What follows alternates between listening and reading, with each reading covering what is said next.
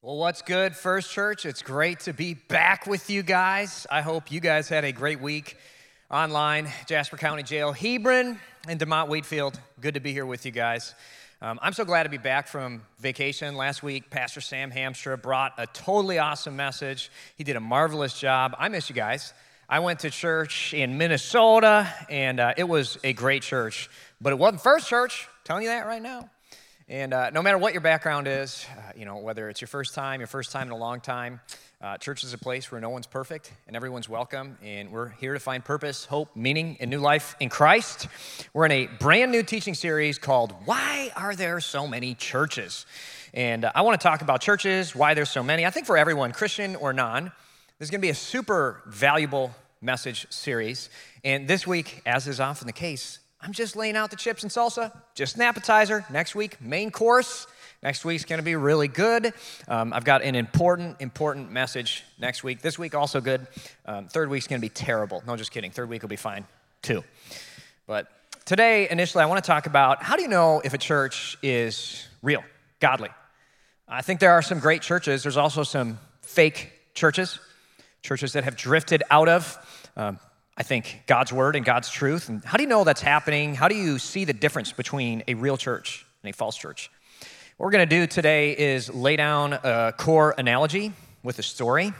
And then we're going to look at some Bible in Luke chapter 23, verses 39 through 43. You're welcome to turn there in your Bibles with me if you'd like.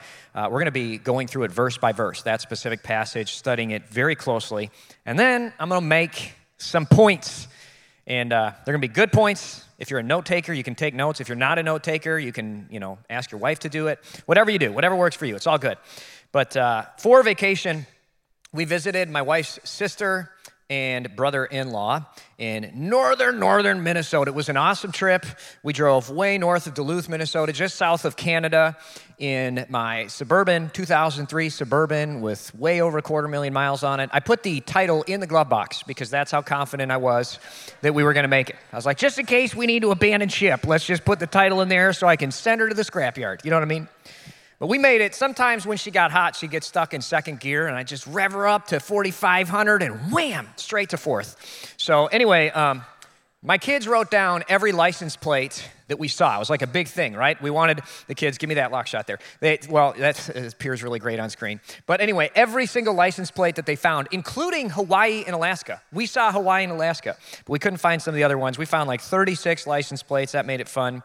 And uh, we don't do the TVs in the cars, obviously, the Suburban's pre TV screen, so they just had to sit there and watch things old school. It's amazing to me how different states really are.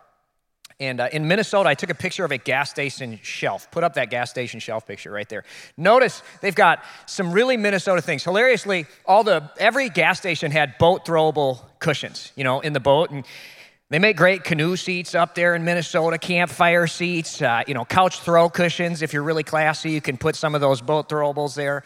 And also, if you're a real camper, you know these are hemorrhoid seats because if you camp a lot and you're using sphagnum moss to take care of business down there, you need you need you need something. But what I find really funny, zoom in on that, on that orange helmet right there. Zoom in on that. Look at, look, look at that. That at a gas station, this is very common at gas stations in Minnesota, is a chainsaw mask with ear covers.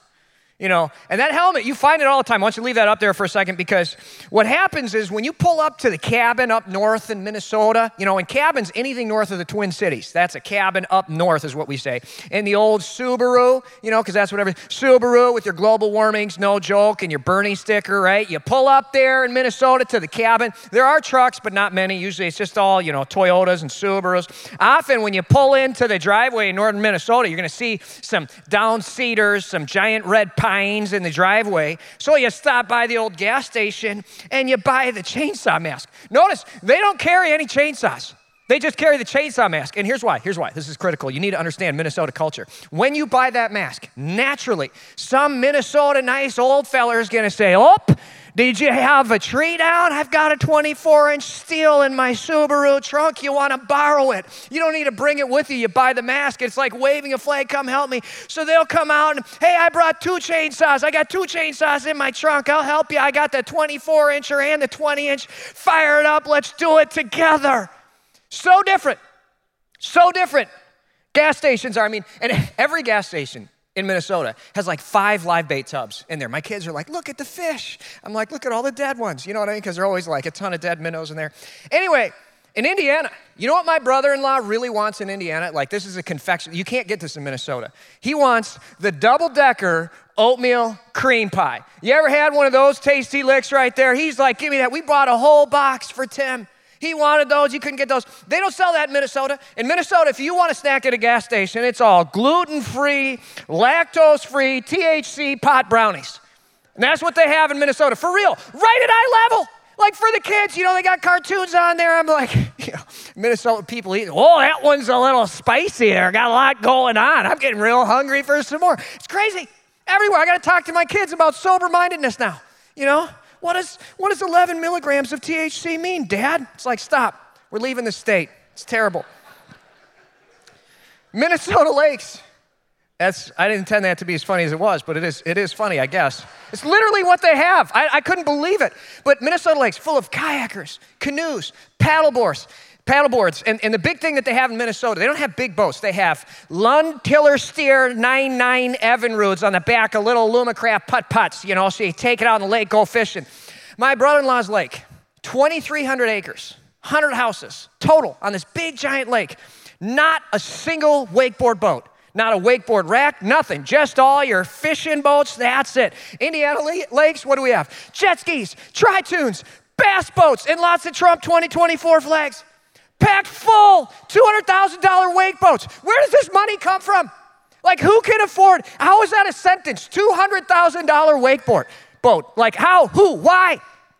Most docks in Indiana, two, three, four, different boat lifts. And there ain't no tiller steer 99 horse. There's a 300 horse Verado Mercury racing engine on the back of my Tri-Toon, on the back of my Barletta. You know, you see those things flying by. It's 70 miles an hour, you know, full of people, their faces in the wind like this, you know, music blaring, a little bit of Kesha going. I mean, it's like, what in the world? Who does this? Who plays that? Where? Why? Do you need to go 70 miles an hour in a Barletta Tri-Toon? But what's amazing to me is that we have such different cultures in different states but we're all part of the same country.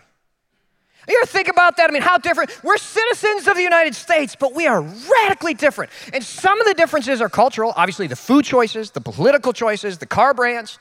Some are created by geography, the chainsaw masks, you know, the, the boat cushions, the mosquito spray. Oh, I didn't even talk about that. We're in the middle of the lake. I'm like, let's go for a slow cruise, Tim, in his boat. He's like, oh, we can't slow down or the deer flies will get us.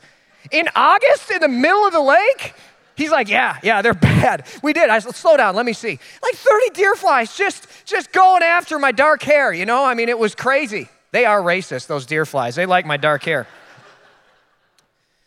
what makes all our states American is the Constitution, isn't it? These are the basic agreements that we made to live together. Our original Constitution laid out our government structure, our manifesto, and then our amendments over time give us different rights the right to free speech, the right to bear arms, the abolition of slavery, the abolition of alcohol, the abolition of the abolition of alcohol, ironically. Constitution, as imperfect as it is, is what binds our union together. Different cultures, different identities, different geographies, different physical realities, one union. People ask sometimes, especially when they come and visit, when we had, you know, Japanese exchange students, whatever, why are there so many states? Why are there 50 states? I'll tell you why. It's because we have a big country. It's a big country with a lot of different needs. If we had one state, two states in this giant nation, wouldn't be very effective. The government of California can barely govern. They've got huge problems because we have a huge state that doesn't meet the needs of its people individually. Similarly, generally, there's a lot of different churches because there's a lot of different people. And unlike the United States, Jesus has a scope that's much larger than the United States. John 3:16 says, "For God so loved the world, the world God's movement is to care for the whole world, and He created the church to care for the world. The Greek word for church is ekklesia, and literally it means gathering. Gathering. That's what church means, literally. Sometimes people ask me, Pastor, why do I have to go to a building to do church? Can't I just do church alone?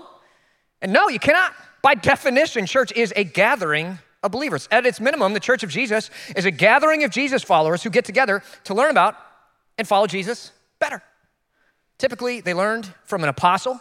In biblical era, those are people who had firsthand knowledge of Jesus, they knew Jesus, um, or people who teach from Scripture, those are pastors. And just like the United States has many states to meet the needs of many cultures and geographies, the global church has many churches because there's many different groups of Christians from different backgrounds, contexts. Initially, part of the reason there are so many churches too is it was difficult to build a building that could house more than a few hundred people or hold more than a few hundred people because of a variety of different reasons. Usually it was wood structures. Fire hazards were really big. Um, obviously, our hearts go out to the people of Hawaii and Maui who are dealing with that right now. Um, but that was a major issue was building large buildings so when a church got too large they would just build a second building in fact that was part of why we did hebron we looked at building a 1,500 seat auditorium in DeMotte Wheatfield, and it was prohibitively expensive. And we thought, man, for a fraction of the cost, we can keep using what we have and we can build a second building in Hebron. And that's what we did. There's a church in between our two buildings called American Reformed. It was split off of this church 100 years ago because they wanted to do services in English, and we still wanted to do services in Dutch at that time. It was a different cultural need, very understandable. Churches have different music styles and lengths of service. In Malawi, Africa, services can last two hours of singing just of music before the message. And then the message is an hour and a half, two hours long. Then another hour and a half, two hours of music. Church can be six hours long sometime. And all you guys are like, praise God, that is not the case. Oh my goodness, that would be really long. But culturally, there, that's acceptable. Some churches preach sermons verse by verse, specifically through a specific book of the Bible in order always. Some churches only do topical messages. We do a blend of both. It's all cultural and it's all good. In Miami, most of the early church services start at 10 a.m. because they like to party. Okay? 10 a.m. is their early service, noon is their main service time in Miami. That's remarkable. Most churches are like states, parts of the same country essentially, designed to meet the individual and unique needs of the culture and context that they're in. Now, our country, the United States, has a constitution that helps make a state a state. What makes a Christian church a Christian church? Does Christianity have a constitution of sorts? And the answer is yes, it's not called a constitution, but I think in general we have a clear set of core values outlined in the Bible in multiple different ways and places that pretty clearly define what makes a Christian church real and true. Today, I want to look at a story in the Bible that sort of outlines our constitution of faith. As I mentioned before, it comes from Luke chapter 23 verses 39 through 43. The story is often overlooked because of the greater story that's within it. It is after Jesus has been crucified and is hanging, dying on a cross. It's very emotional. A lot of people try to fly over this part of the Bible because it's, it's very sad, to be honest. But as was often the case in the Greco Roman world of antiquity, people were crucified in groups because so many people received the death penalty. It was a brutal culture, society, and existence. Jesus is being crucified one afternoon on a Friday with three or two other people, three people total. And uh, the two criminals, one on his right and one on his left, who were dying, took different strategies in interacting with Jesus. And one of the criminals mocks Jesus, the other one ends up choosing to follow Jesus as leader and forgiver and ends up dying and going to heaven hours before he dies. And I think if there was ever a basic understanding of what is the least I need to do to become a Christian or for a church to be a church, this is it. This is like, this is the bare minimum. verse 39, it starts off saying, One of the criminals hanging beside him scoffed. So you're the Messiah, are you? Prove it by saving yourself. And us too, while you're at it. Us too, while you're at it. This guy has a pretty simple strategy. Um, a couple weeks ago, there's a lady that's a good friend of, of ours, and uh, she had this boy, she's single girl, and, and she had this, this guy who had kind of crush on her, right? And uh, he was trying to flirt with her and get her attention all summer long, and she was very disinterested in him.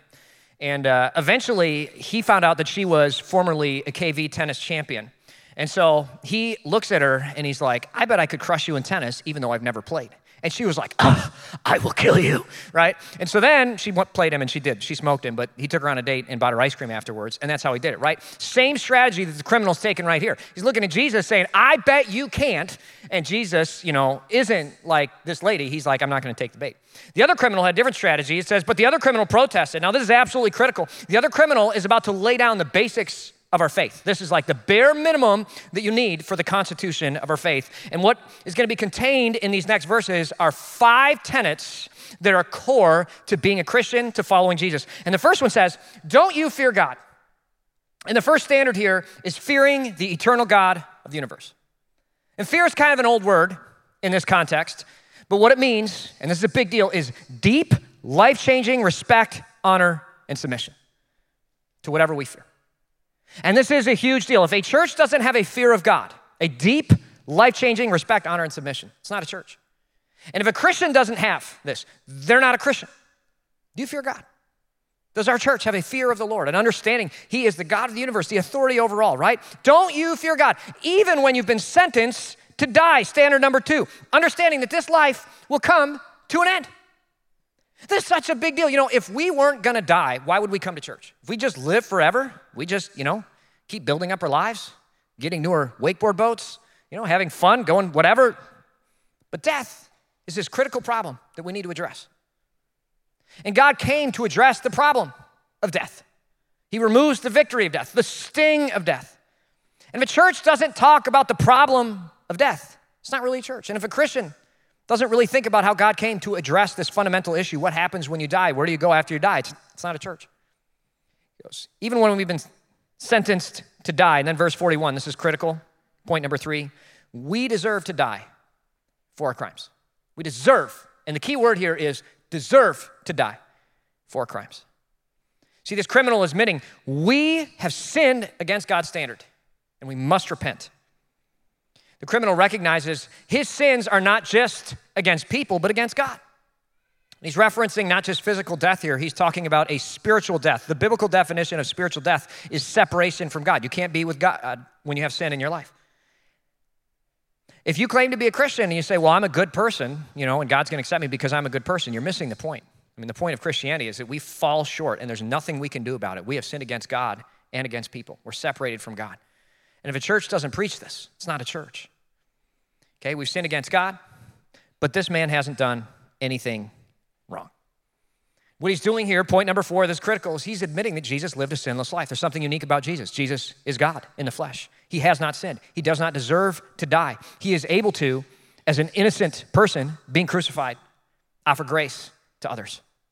This is a huge deal. If a church doesn't talk about the deity of Christ, the sinlessness of Christ, it's not a church. And then he goes on and he says, then he said, Jesus, remember me when you come into your kingdom. And what he's doing here is he's asking Jesus to forgive him is the only, is the only way.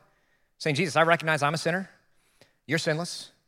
I need your grace in my life. He's calling on the name of Jesus to save him is the only way.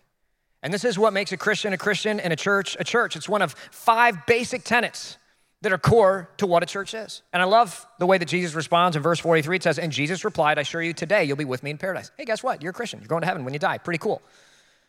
Those are the five points that are the basis of our faith. And a church is a place where people gather together to learn about and worship Jesus and find salvation in Him. And this means five things fearing the God of the Bible, understanding that this life is going to end, that we're going to die, understanding that we have sinned against God's standard and must repent, believing that Jesus lived a sinless life, and asking Jesus to forgive our sins is the only way.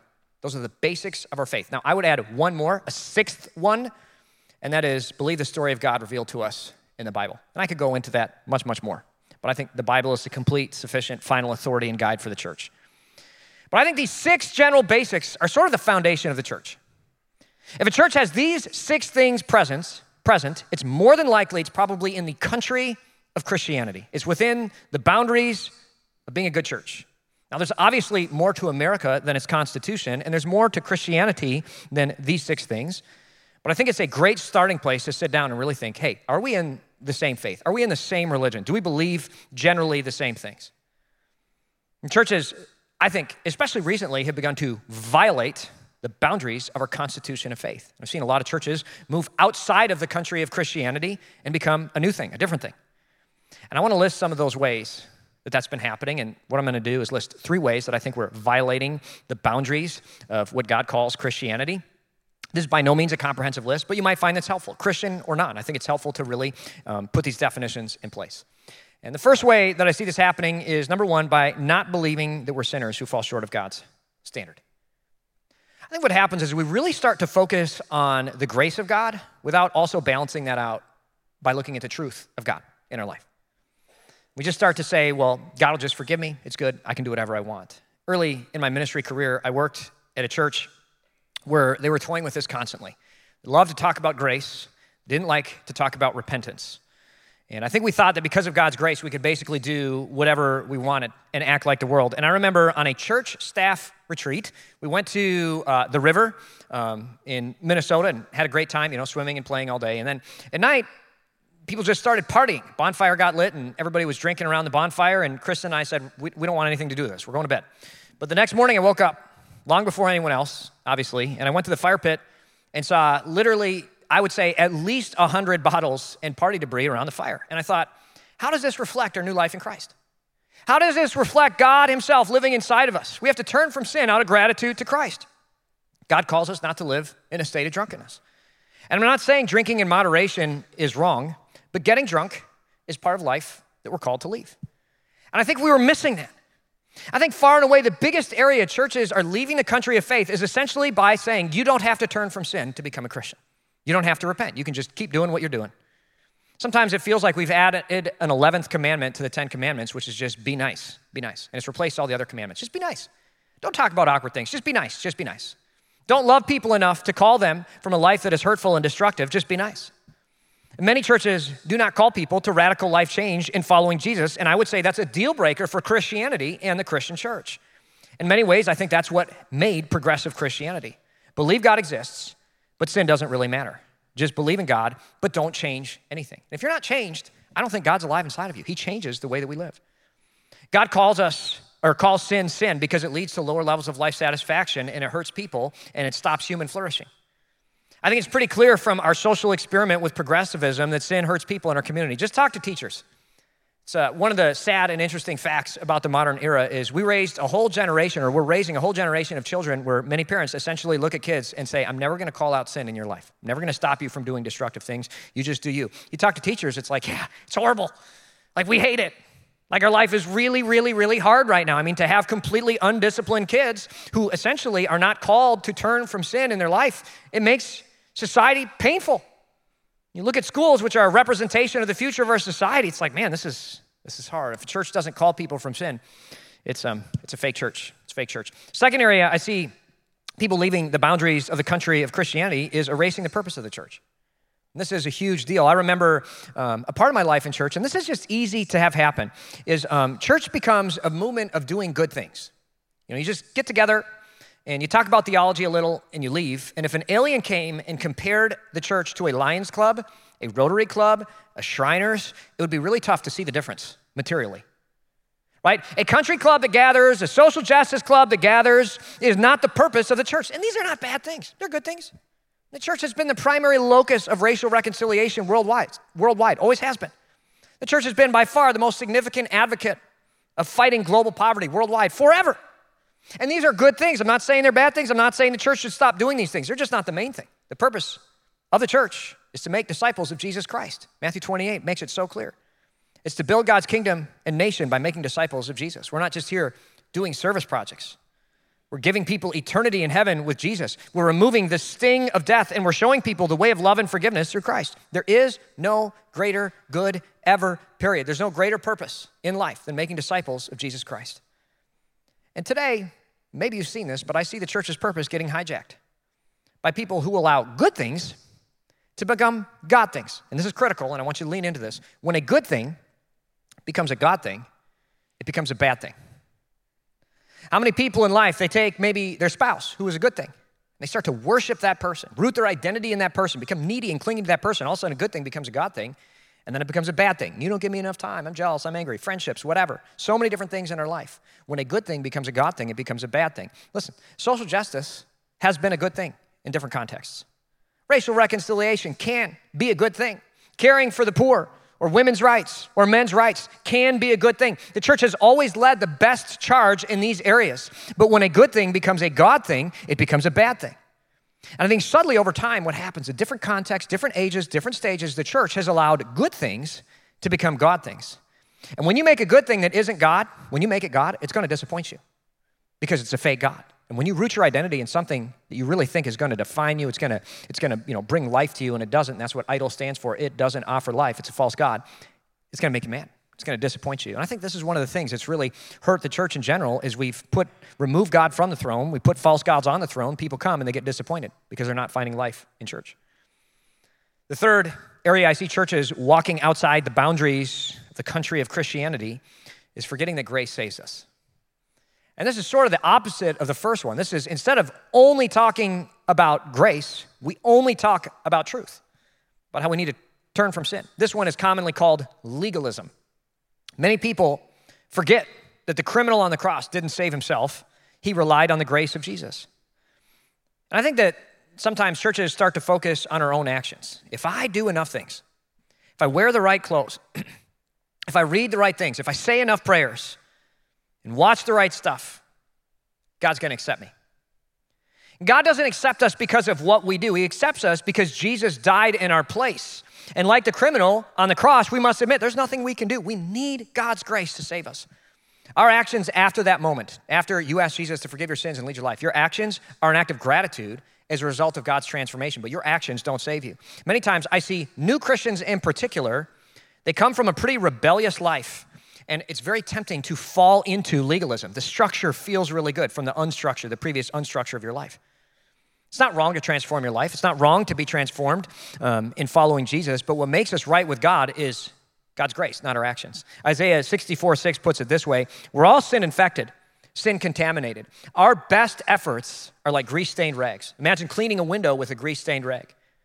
The other day, um, my son and his little sister, they're five and seven, um, they, they made a big mess. They spilled a whole party bag of like Ruffles potato chips, which is just, it's a long story how it happened. And, uh, you know, just presume that my house is a madhouse because that's what it is, right? And so pulling on it, bad things. And what I appreciated is they both looked at me like they were going to die. And I was like, good, you should, you have messed up okay? And um, they knew that they needed to clean up. And it's funny because they were fighting, but all of a sudden they're scared and they're like cleaning. They're like cleaning up. And I want you to imagine two raccoons trying to clean up a party bag of spilled Ruffles potato chips. They're not doing good. It's just getting put under the couch. I mean, nothing good's happening here. Um, they're cleaning. Now, here's the thing as their father, I actually appreciated that they were cleaning, not because of the act of cleaning, but because they had penitent hearts right? It was really good. I appreciated it. Like they're working together instead of being adversarial to one another. They're loving one another. They're working together. They're trying to fix the mess. I let it go for a little bit, right? I appreciated that. Now, if my son had been looking at my daughter and been like, You're doing it all wrong. You're terrible. I'm doing it the right way. You're doing it the wrong way. Listen, you're both five and seven. You're both doing a terrible job. Like it's awful. Okay? The only reason I like you doing this is because your heart is good. Listen, our good actions, it's about the heart. And if you're doing all these right things with a bad heart, God doesn't like it. We're saved by grace through faith, and our actions are an act of gratitude for the grace that God has given to us. Churches that focus on actions in place of God's grace do not please God. And I think it's so easy to fall into this fire and brimstone legalism on the other side of the coin, right? And it's a balance of both grace and truth. Problem number one is just the other side of the coin, A problem number three.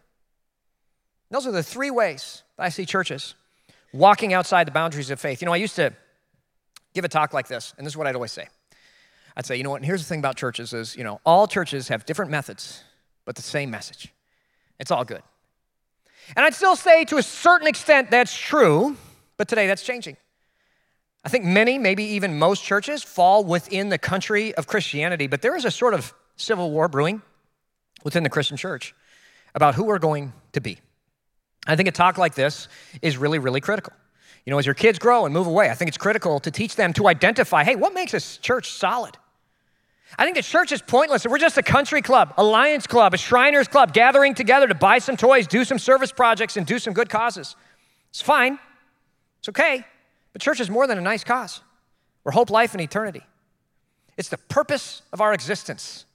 The church of Jesus is the answer to everything removes the sting of death and the victory of death and gives us hope, peace, and a purpose. You know, I think about the criminal on the cross who saw death and his sin and saw Jesus' innocence and asked for salvation. And I think that's who the church needs to always be. I never want to lose that. You know, I was writing this message, I thought about my friends Bart and Raquel. And uh, three years ago, they started coming to our church broken and hurting, families falling apart, living an unstable lives full of broken heart and loneliness. And at our church, through Jesus, they learn to receive forgiveness and admit fault. Bart rededicated his life to Christ, and Raquel found a personal relationship with Jesus for the very first time in her life. And God healed their souls, and healed their broken hearts, and healed relationships. And as they followed Jesus, they left their lives of sin. I got to do their wedding in our generations room. They serve and they bring and they talk friends into following Jesus and getting married. And in three weeks, they'll be making profession at our churches. After years of following Jesus faithfully, and it was because of Jesus Christ and His grace through our church. That's who we are. But the other criminal protested, Don't you fear God when you have been sentenced to die? We deserve to die for our crimes. But this man hasn't done anything wrong. Then he said, Jesus, remember me when you come into your kingdom. And Jesus replied, I assure you, today you'll be with me in paradise. I am so proud of Bart and Raquel. And really, I'm just proud of Jesus Christ. And I'm so thankful that he gave us his church only the church heals hurts and breaks down barriers and gives us hope and creates reconciliation and gives us second chances and erases cancel culture and creates opportunity and paves the way for forgiveness and calls people to the best life. And today, I want to ask you, I think, a very important question. And you know, you can scan your blue cards uh, there's a QR code on your blue card that will lead you to our discussion questions. But I really want you to think about this. I hope that you actually do. This week's are kind of really important. Um, but are you in God's nation of faith? Critical question. Do you, you know, I think it's good to evaluate a church like, hey, is this church whatever? But I want to know, are you personally, are you personally living a life? Because, you know, oh, I don't like that church. I'm going to leave that because this and whatever, and they're becoming, you know, progressive or they're becoming too conservative or whatever it is. I want you to evaluate your life, your family, your children, your heart. Are you living in God's nation of faith? Do you fear, do you fear the God of the Bible? Life-changing respect, honor, and submission in your life.